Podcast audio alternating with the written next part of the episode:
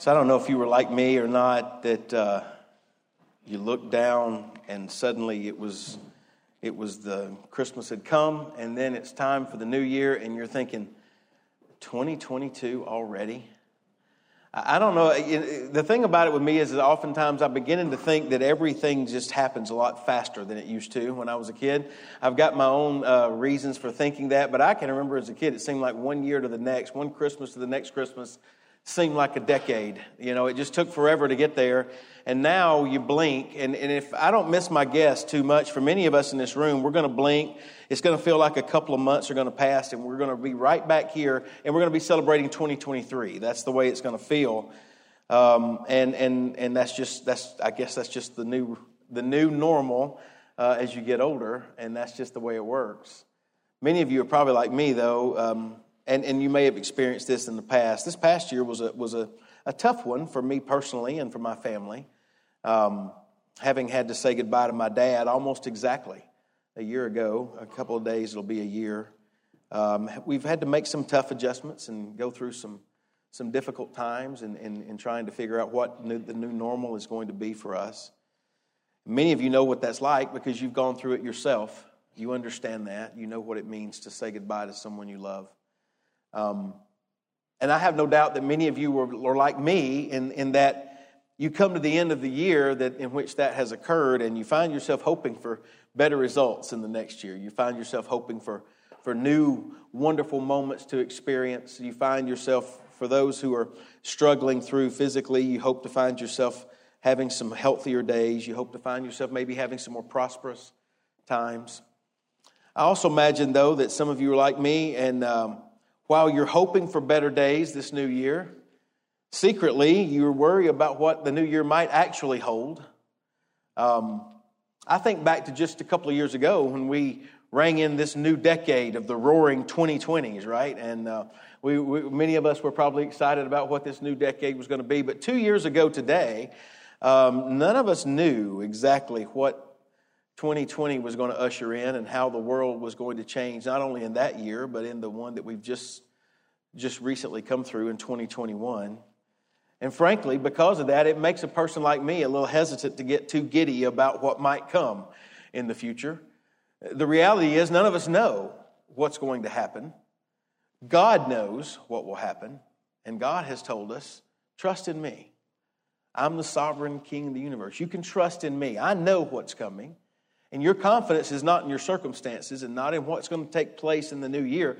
Your confidence needs to rest completely in me. And so we've been we've commanded to, to live that way in Scripture, according to Scripture. Here's what I believe. The truth is, is that 2022, like all the years before it, will have some moments in it that will be so precious to us that we'll want to savor every last second of it. But I also believe that 2022, for many of us, will have moments in it that will be so painful we'll never want to taste it again. There'll be both blessings and there'll be burdens that'll come just like there has been in every previous year that we've lived. You know, King Solomon wrote in Ecclesiastes 1, verse 9, that there's nothing new under the sun. And while that may sound a lot of fatalistic, it may sound just pessimistic in many ways, Solomon's words are actually a sobering reminder to us that as long as sin and its effects continue to exist and to thrive in this world, the reality is there will not be anything new under the sun. Every year will bring with it pleasure, but it will also bring pain. So, if that's the case, then maybe we should ask ourselves why, as the people of God, is there really any reason for us to celebrate? Do we have a reason to rejoice? Do we have a reason to get excited? Do we have a reason to actually celebrate a new year? Well, I want to make the case this morning that emphatically that yes, we do. As people of God, as believers, as Christians, as those whose faith is in Jesus Christ, we have every reason to rejoice. We have every reason to be hopeful. And we have every reason to celebrate today, if for no other reason, because we know that the dawning of a new year actually represents that we are one year closer to when we are going to be at home in heaven with our Lord and Savior Jesus Christ. And the time is going to come when He's going to make all things new. And I believe that that is something that ought to generate a great amount of joy and a great amount of hope in our lives. And that's what I want us to consider together, together today.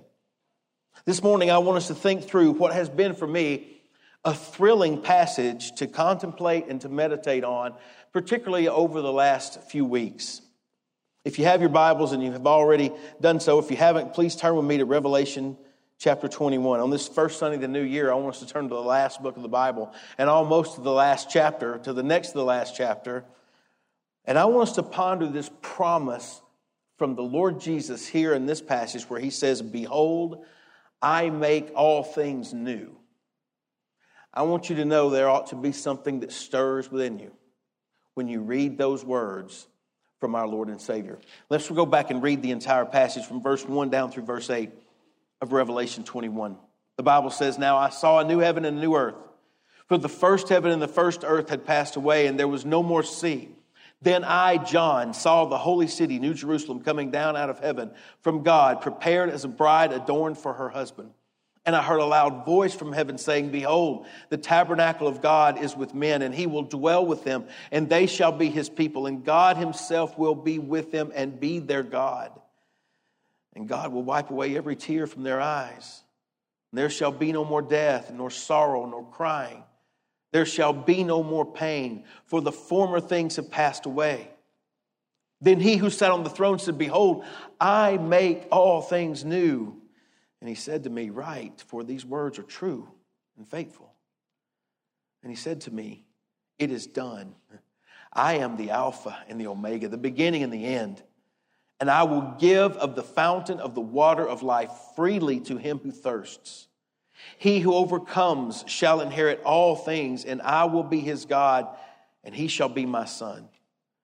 But the cowardly, unbelieving, abominable, murderers, sexually immoral, sorcerers, idolaters, and all liars shall have their part in the lake which burns with fire and brimstone, which is the second death. Brothers and sisters, this, this is the Word of God, and it is for the people of God. Let's pray together this morning. Our Father, we do thank you for your Word, and we thank you that you give it to us, and we're thankful for the promises that are contained there. Promises that are real, promises that are, are hope giving, things that oftentimes we may not focus on nearly as much as we should. So I pray that today that just in these next few moments, we will, we will steady our minds and, and help us to be able to focus on that which you tell us so clearly in this passage. May it rejuvenate us. May it comfort the brokenhearted this morning. Excite those that, that the joy of their salvation may have lost its luster. Father, that it will bring conviction to those who do not know you. That is my prayer. I ask it in the name of Christ. Amen. Um, over the last few weeks, over the last year, but particularly over the last couple of weeks and the last few days, I've thought a lot about my dad. And not just about the time a year ago when he was at the hospital right now. And, um, but I've thought about a lot of the others, the, the, the, some of the small things, things that, you know, just occurred, stuff that I don't even know sometimes why it even comes to my mind, but it does. And, and I was thinking the other day uh, about dad, and, and dad always had a recliner that he sat in, and that was his spot. And, and when I was younger, it was kind of fun because he'd get up and leave the room, and I'd go get in it, you know. And, uh, and sometimes he'd come back in the room, and he'd see it, and he'd kind of smile at me, Don't get too comfortable in that chair, son. And I knew what he meant. I knew I was going to have to move, right? And, um, but honestly, I think that that whole idea, don't get too comfortable in that chair is really a good way to understand what, what the Lord is telling us here in Revelation 21. You see, we, we tend to, to get settled in our lives and we tend to get comfortable in this world. But what we read here in Revelation 21 tells us don't get too settled. Don't get too comfortable in this world or with the way that your lives are going because all of that is going to change. And it's all going to be made new. In fact, the first four verses of this, of this passage kind of tell us how that is going to be. And, and what we see there is the first point that I want you to note on your outline. The first major point is this we see that there's a new reality that's coming. The new reality that is coming. Remember the, the, the opening verse of Scripture in Genesis chapter 1? It says, God created the heavens and the earth. And, and, and what the Scripture is going to reveal is that that earth was a place of perfection and it was a place that was prepared for the first man and for the first woman to be able to, to live and along with their descendants in the full fellowship of God and to live in perfect peace and, and in perfect harmony. But then according to what we read in Genesis 3, the sin of our first parents marred that creation and it ushered death and it ushered destruction and decay into God's beautiful world. And that's the world that we live in now. That's the world that we see, as Paul tells us in Romans 8, verse 22, it groans under the weight of that sin. But I want you to notice that, that John's revelation here in, in Revelation 21, verse 1, tells us that a new reality is coming. Because the Lord is going to make, notice the first subpoint that I've got there under that first major point, God is going to make a new creation. John writes, Now I saw a new heaven and a new earth, for the first heaven and the first earth had passed away. Now, if, if we were to go back to the previous chapter, chapter 20, verse 11, we'd find that the first heaven and the first earth fled away from the presence of God and there was found no place for them, John writes. Well, that reality is confirmed for us again in what I read for you earlier in verse 4 of chapter 21 because the former things have passed away. Therefore, what we come to understand according to verse 1 is that God is telling us that a new creation is going to come about. He's going to create something new. And when he does, he will fulfill the prophecy of Isaiah 65, verse 17, where the Lord says, For behold, I create new heavens and a new earth, and the former shall not be remembered or come to mind. This is what the Apostle Peter writes to us about in 2 Peter 3, verse 13.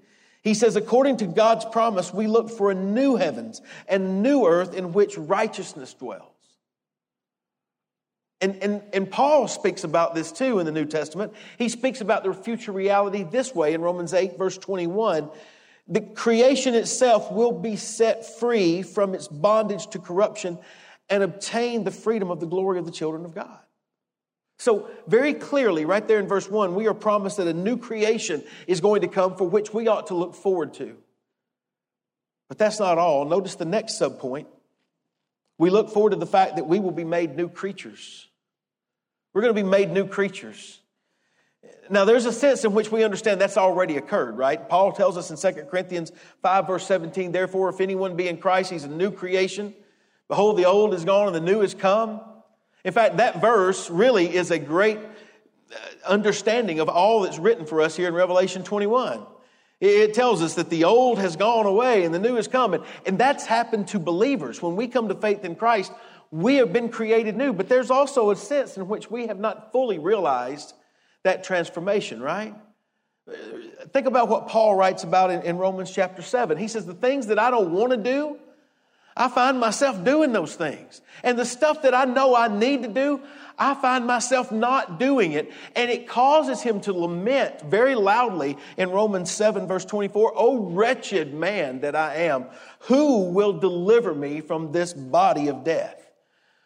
Well, he's got his answer right here in Revelation 21. God says, I am going to deliver you from that body of death, Paul. And he's not just going to deliver Paul from it, he's going to deliver all of his children from that body of death. And how do we understand that? Well, we, we know it based upon what we read there in verse 2. John writes this Then I, John, saw the holy city, New Jerusalem, coming down out of heaven from God, prepared as a bride adorned for her husband if, if, if Caroline lets me live to, Janu- to January the 10th, we will be married 24 years. And that's awesome. 24 years. I still remember the day that I stood in front of the church there in Greenville, South Carolina, and I looked back and I saw her walk through the door, and I saw her in that white wedding dress. She was just absolutely stunning. She kind of made my heart stop. And I cried in the first service, and I'm not going to cry in this one. I'm not. I'm just not. But I saw her and I thought, I can't, I can't believe that she's going to marry me. She's, she's beautiful. She still walks in the door, and I think that way. Now, that's not, shouldn't be lost on us that God uses that kind of imagery, that kind of relationship to describe what it's like for the bride, the church, to come and be married to, to Christ for all eternity. And when he sees her, how beautiful she is. In fact, he takes that same imagery and talks about it further in verses 9 through 11. I didn't read that for you, but let me do it for you now because I think it's important. He's talking about the bride, and he says, verse 9 Then one of the seven angels who had the seven bowls filled with the seven last plagues came to me and talked with me, saying, Come, I will show you the bride, the Lamb's wife. And he carried me away in the Spirit to a great high mountain and showed me the great city, the holy Jerusalem, descending out of heaven from God, having the glory of God and her light was like a most precious stone, like a jasper stone, clear as crystal. Now, this is the church. This is the bride that's being described here. And what I want you to notice is that God, when He gives His glory to the church there in verse 11, that is what completes the transformation that was begun when we came to faith in Christ that Paul talks about in 2 Corinthians 5:17. It's completed when the glory of God is given to us. And when that is completed, look, we will be as pure and as clear when someone looks at us just as a just as a crystal stone. Nothing to hide. Nothing of which to be ashamed. Pure, clean. That's that's the transformation that is coming our way. And what I want you to know is that's the first sense in which we recognize that this newness of us as a creation is going to come. But we must also recognize as new creatures, we're not only going to be made new spiritually, we're going to be made new physically as well. Brothers and sisters, let me tell you, we are not going to live in heaven as disembodied spirits. We will not be ghosts ethereal ghosts that just sort of float around and strum harps on a cloud. Do not buy into that. That is not what heaven is about. No, God intends to make all things new, even our bodies. We will we'll come back to these words in just a moment, but just think about what he says later there in verse 4. There's not going to be any more tears in heaven, no more pain in heaven, no more, no more suffering in heaven, no more death. If they don't mean anything else, what it means is that our bodies are going to be changed. We're going to have new bodies that will be different from the ones that we have here. But let me remind you of what Paul writes in Philippians 3, verse 20 and 21. He says, Our citizenship is in heaven, and from it we await a Savior, the Lord Jesus Christ, listen, who will transform our lowly body to be like His glorious body by the power that enables Him to subject all things to Himself. When Jesus rose from the dead, listen, He rose as a physical body. He, he had a physical, He ate, He could be touched, He walked around. But he had, he had a physical body, but it was a perfect body, just like ours will be one day. What we experience in this life is gradual and sometimes not so gradual deterioration of our bodies. We experience disease and deformities and broken bones and blindness and deafness. Some have issues with blood disorders, some have diabetes, some have heart related issues, some have high blood pressure, breathing issues, the list could go on and on and on of ways in which our bodies have been affected by disease and decay. But listen, God has no intention of leaving us like that. One day, we will receive a body just like Christ's resurrected body. And everything crooked and everything broken will be straightened and it will be mended as Paul says in Romans 6, we will be united with Christ in a resurrection just like his. And we will be new creatures. We will be new creatures spiritually, we will be new creatures physically. And that should give us every reason to rejoice this morning. But I want you to know, I still don't think it's the best news. Because notice what happens next. According to verse 3 on your outline, we're also going to receive a new communion. A new communion. John writes in verse 3 I heard a loud voice from heaven saying, Behold, the tabernacle of God is with men, and he will dwell with them, and they shall be his people, and God himself will be with them and be their God. Now, understand, I think based upon what we read elsewhere in Scripture, in 1 Corinthians 6, verse 19, for example, as believers, our bodies are the temple of the Holy Spirit. And what that means is the Holy Spirit dwells within us even now.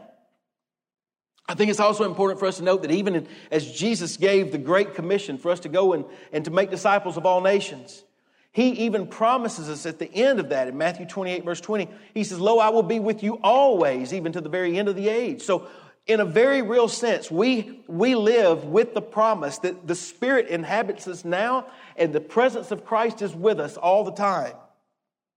However, I think it's also true for us to, that we ought to recognize, as Paul writes in 2 Corinthians 5, verses 6 and 7, that while we are at home in the body, we are away from the Lord.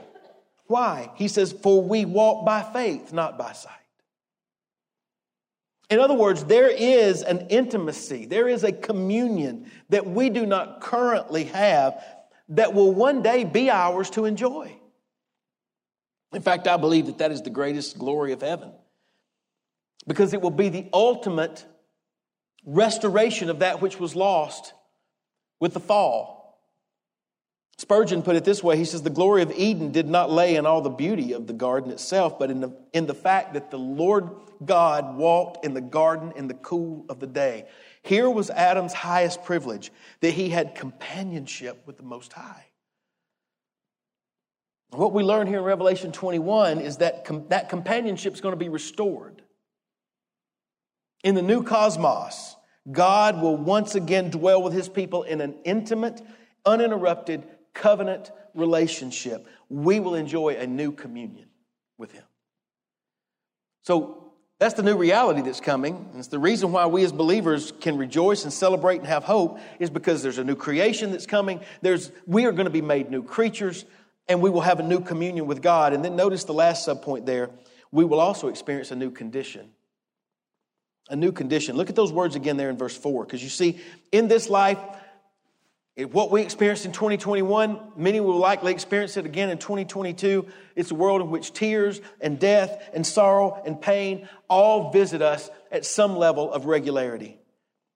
But in heaven, the new condition in which we will exist is described as being absence from all of that. There will be no more tears. There will be no more death. There will be no more sorrow and the weeping that accompanies that. There will be no more pain. How is that possible? Well, it's because the former things have passed away. And I think it, it, it's because of exactly what we learned in verse 3 that we now dwell in the presence of God. And when we dwell in that presence with God, all sin and all of its effects are banished from us. Gone will be the days of the effects of sin that they have on us here in this life. They, we won't face that anymore. It'll all be put away. And as we have that new communion, we will experience this new condition right alongside it. And all of the effects of death and disqualification and disaster and sorrows for sins past will be completely removed, and God will protect us from the effects of sin ever again.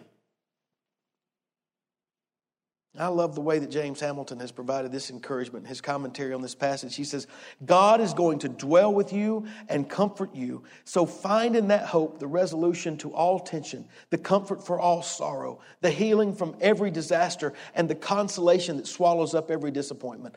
God is greater than all your pain. Brothers and sisters, we have every reason to be excited and to be hope filled and to be joyful today. If you are a believer, if your faith is in Jesus Christ, then I want you know all of we have discussed in the first four verses. This is your reality. This is what's coming your way. You have every reason to be excited. You have every reason to say hallelujah. Some of you ought to say it right now. This is the reason why we ought to be excited at the beginning of a new year. This is coming for you. If you're not a believer, if you've never trusted in Jesus, let me ask you this what more could you want than what's promised you here? What, what could you possibly imagine that would give you greater joy than that which is given to us right here in these first four verses? What could ever, what could ever trump that which God of the universe gives to those who are his own? A new, a new heaven and a new earth that's clean and pure and unbroken. A new body that doesn't struggle with sin anymore. A body that doesn't grow old and doesn't experience the pain and the suffering that we know to be normative here. To have a communion with God where we can walk with Him and talk with Him, and He tells us that we are His own. And to know for sure that all of the bad stuff that we experience in this life never touches us again. What more could you want than that? Now, you might say, well, that sounds really good, Pastor Craig, but uh, how can I know that that's true? I mean, you, you say that, but how do I know for, the, for sure that all that's, I'm so glad that you asked that because I think the Lord intended for us to ask that. And I think He wanted us to ask that so that He could provide us the answer. And so the second major point that I want you to see this morning is we get a royal confirmation. We get a royal confirmation of that promise right there in the middle of this text. Back in chapter 20, verse 11, John wrote this. He said, I saw a great white throne and him who sat on it, from whose face the earth and the heaven fled away. Well, notice in verse 5, he says, Then he who sat on the throne said, Behold, I make all things new. In other words, this promise that we're banking everything on here this promise of being everything being made new is made by the only person, the, excuse me, the only one, the only being who could ever sit on the throne from whom everything flees away from him. He is the king of the universe. Everything in the universe is subservient to him. This is the one who makes this promise God himself. Back years ago when I was in sales and I traveled in the various parts of the country and and had products that I was selling into into certain industries and various things. I would sit and you know you'd make these appointments and you would go in and and uh, you'd kind of do your homework and you'd know sort of what you were getting into and you knew who you were talking to and you go in and you uh, i've got this product line i'd love to be able to show you how it works and demonstrate it and, and you get to the end and you've, you've, you've gone through the whole process of, of, of making this sales pitch and you get to that point where you need to get a purchase order and, and you need to get them to say, hey, I'm going to commit to buying this product from you. And you suddenly figure out that the person you've been talking to and really trying to get to come to your side is not the person who actually makes those decisions. Because they say, you know, I've got to go talk to, I got to go talk to the, the, the person that I report to. And so, and there's, there's, there's little that, that kind of disappoints you and deflates you more than that. What I want you to know, such is not the case with God. There is no one higher up than Him. Whatever He says is what it will be. He does not seek approval from a higher authority. All of heaven and earth fled away from His presence in reverential awe and fear. He is the royal ruler of the universe, and it is He who says that He will make all things new. You can trust this royal king of the universe who confirms his promise. But notice also in verse 5, he says, Write, for these words are true and faithful. God effectively puts his reputation on the line by having what he says written down. And he guarantees that he's going to fulfill every promise he's ever made. In fact, everything, if you go back and you do a really good cross reference of this passage, the first eight verses that you find here are all fulfillments of everything that's been prophesied in Old Testament passages again and again and again. In other words, what I'm telling you is, is that God always keeps his promises. He's never slack on keeping them. He always does. And he puts everything down in writing so that it can be cross referenced and, and come up with God always does what he says. But then there's a third confirmation. He said to me, It is done in verse 6. You know, there's, there's not much better than if you go to your kid and you say, hey, listen, uh, uh, I, need you, I need you to take care of this while I'm gone. Can you unload the dishwasher and then reload it? Because, you know, that, that, that piece of equipment in our house is used often. And so I need you to unload the dishwasher and reload it. And, and one of them look at, done. It's done, Dad. It's done. And you know, you love that. You know why? Because that gives you this sense of assurance that that's going to be taken care of. I don't have to worry about that anymore. That's exactly what God does here. He's told us what He's going to do, and then He says, Write this down. It is done. He speaks to us in such a way that we can have confidence that everything He says is going to happen is as sure and as absolutely certain as if it's already occurred. It is done. But He's still not done confirming to us what He said because He also goes on to say, I'm the Alpha and the Omega, the beginning and the end. The Alpha and the Omega is the first and last letters of the Greek alphabet, like A and Z are for ours. And what he is saying is there's nothing that came before me, there's nothing that's coming after me. I am the beginning and the end. I see it all from the first to the last. And so everything, I'm not bound by time. I have all of the ability. The one who has no beginning and has no end has all the ability to do anything within time he wants to do. And so he has the wherewithal to do it it. He has the desire to do it. He has the power to do it. And so he does it and he confirms it to us over and over and over again. He will bring what he says he will do to pass. He gives us royal confirmation. And I want you to know, in a very real sense, we could stop right there. And some of you are thinking, we are, but probably all, all we, we, probably should. But I want you to know that there's, a, there's this last part that I think is important. Because what we recognize is, is that as believers, we have every reason to be hope filled. We have every reason to experience joy today. We have every, every reason, even though we may be going through some of the most difficult moments in our lives right now, we have every reason to be hopeful because of these promises. But I want to point out to you that based upon what we read in the last part of this, part of this passage, not all that God makes new will be enjoyed by everyone. In fact, notice the last point on your outline. In the last verses, we see the rewards and the consequences that John writes about. The rewards and the consequences. In the middle of verse 6, God says through John the Revelator, He says, I will give of the fountain of the water of life freely to him who thirsts. And he who overcomes shall inherit all things, and I will be his God, and he shall be my son. There's two words there that I think you ought to write down. The first one, or underline it, however you do, is the word thirsts. Listen, we all know what it means to be thirsty. To be so thirsty that, that your tongue sticks to the roof of your mouth, you're just parched.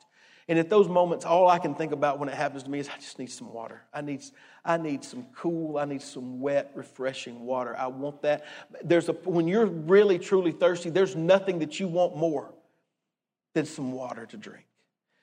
God says that's ought to be the way you feel about me in the pit of your soul.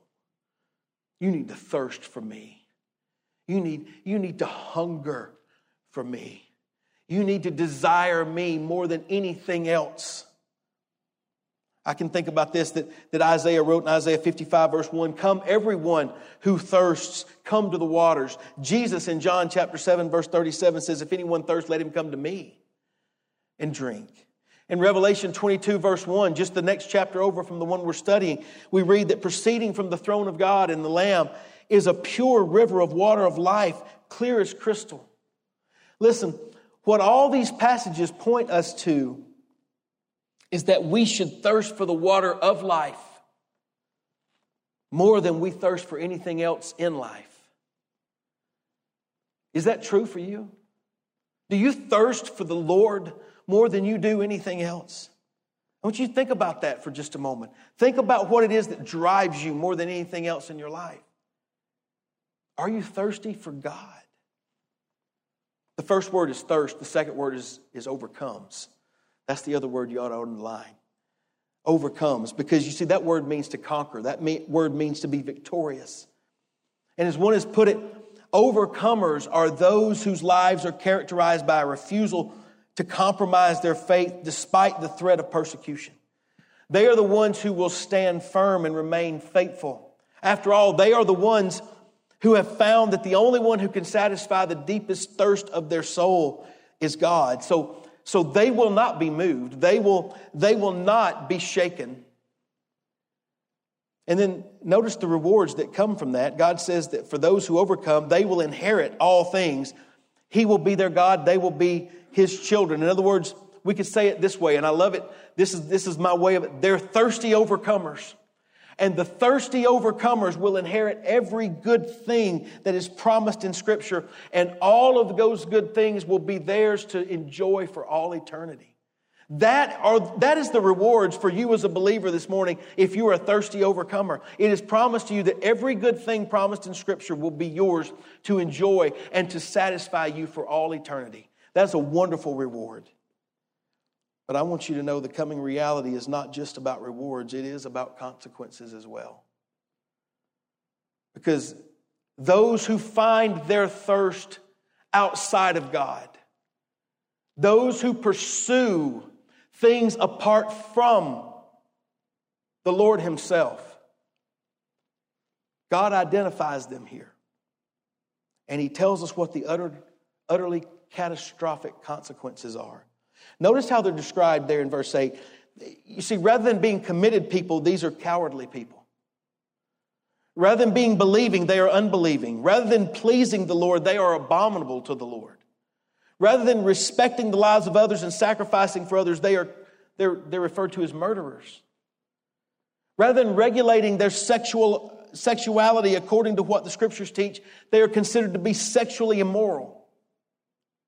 Rather than worshiping the omnipotent God, they instead use witchcraft and become sorcerers in an attempt to manipulate their own circumstances. And then they become idolaters because they begin worshiping that which was created rather than the one who created it. And then rather than living according to the truth, God says they are liars. In other words, they, they speak out lies, but they live out lies as well for all of those that are described there in verse 8, there is a significant warning that if they persist in their unbelief and they refuse to turn to God in repentance, they will get what they deserve. The consequences will be that they will end up suffering for eternity in a lake of fire and brimstone, which God says is the second death. And I want you to know that is a coming reality of both consequences and rewards. That is why this passage is so infinitely applicable to every one of us in this room. You see, the time that we spent thinking about this this morning is not just some pie in the sky and the sweet by and by. It's not some ethereal, otherworldly thing that we just kind of wispy out there, nebulous. No, it, it's not it's not one of those things where people are too heavenly minded to be too any earthly to be any earthly good. You've heard that too. None of that is the case. These words that are written for us here in Revelation 21 remind us of the reality that every human being will spend eternity in one of two places, and that there is a heaven to gain and a hell to shun. And what we come to realize is that in the end, every single one of us will stand before the God of heaven and earth the Alpha and the Omega, the beginning and the end, the first and the last. And when we do, there will not be one single one of us who will be able to buy our way into heaven and enjoy the rewards that are offered here. On our own, we will never experience heaven apart from what Christ has done for us. In fact, on our own, all we have hope of experiencing are the consequences of our sin. But the good news of the gospel is that for those who thirst for God, those, those who thirst and hunger for his righteousness, those who recognize their unworthiness and turn to God in faith and place their trust in Jesus Christ, his only begotten Son, whom he has sent to take away our sins. Well, there is a coming reality that is so fantastic and it is so wonderful and it is so spectacular that words cannot fully describe it. Our minds can't even get wrapped around that reality. And consequently, though the year 2022 is, is upon us, and though we recognize that it will likely usher in for us the realities that we have experienced in much of the rest of the years that we've lived, for those of us who've trusted in Christ, for those who are believers and whose hope is in Jesus, we have every reason to celebrate this new year because we realize we're one step closer to heaven. And that's what brings me to my sermon in a sentence this morning.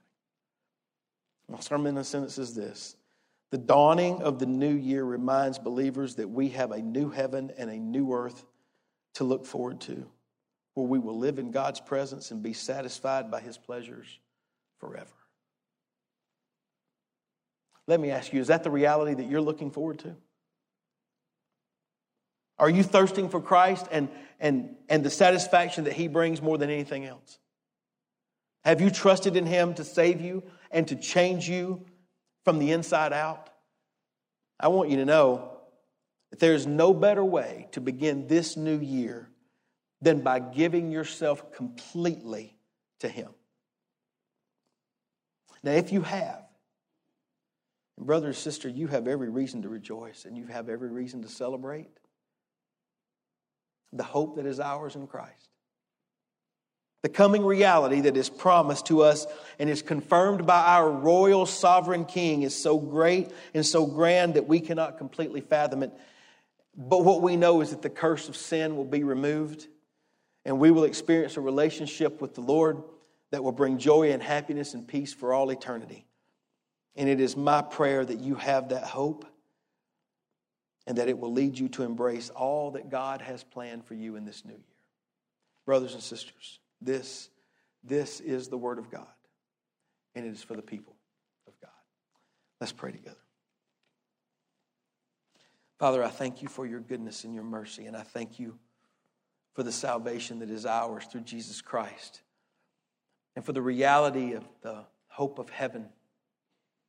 That one day all the things that constrain us and all the things that harm us and all the, the wickedness that we have adapted to in so many ways will one day be completely removed. And I'm thankful that the struggles, the internal fights that we have in ourselves to do what's right and so but we don't do it and the things that we want to do we we don't do the things that we want to steer clear of, we seem to end up there. I'm grateful that that's all going to be settled. I'm grateful that there'll never be another day of parting. We'll never have to stand by another graveside.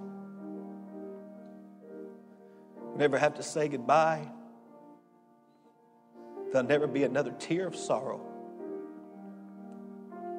We will be able to look into your eyes and see you and enjoy the smile that you have for us. And we will be changed. My prayer is that you would encourage us, that you'd give us strength to continue to fight the fight that you've given us to fight here in this world, that we do it with hope. Help us to continue to share the good news of that hope with others who don't have it. Father, I pray if there's one in this room today who doesn't have it, that they won't leave before you have saved them completely from their sins. So, Father, I pray for humility and the ability to receive that which you have given. I ask these things in the name of Christ and for his sake. Amen.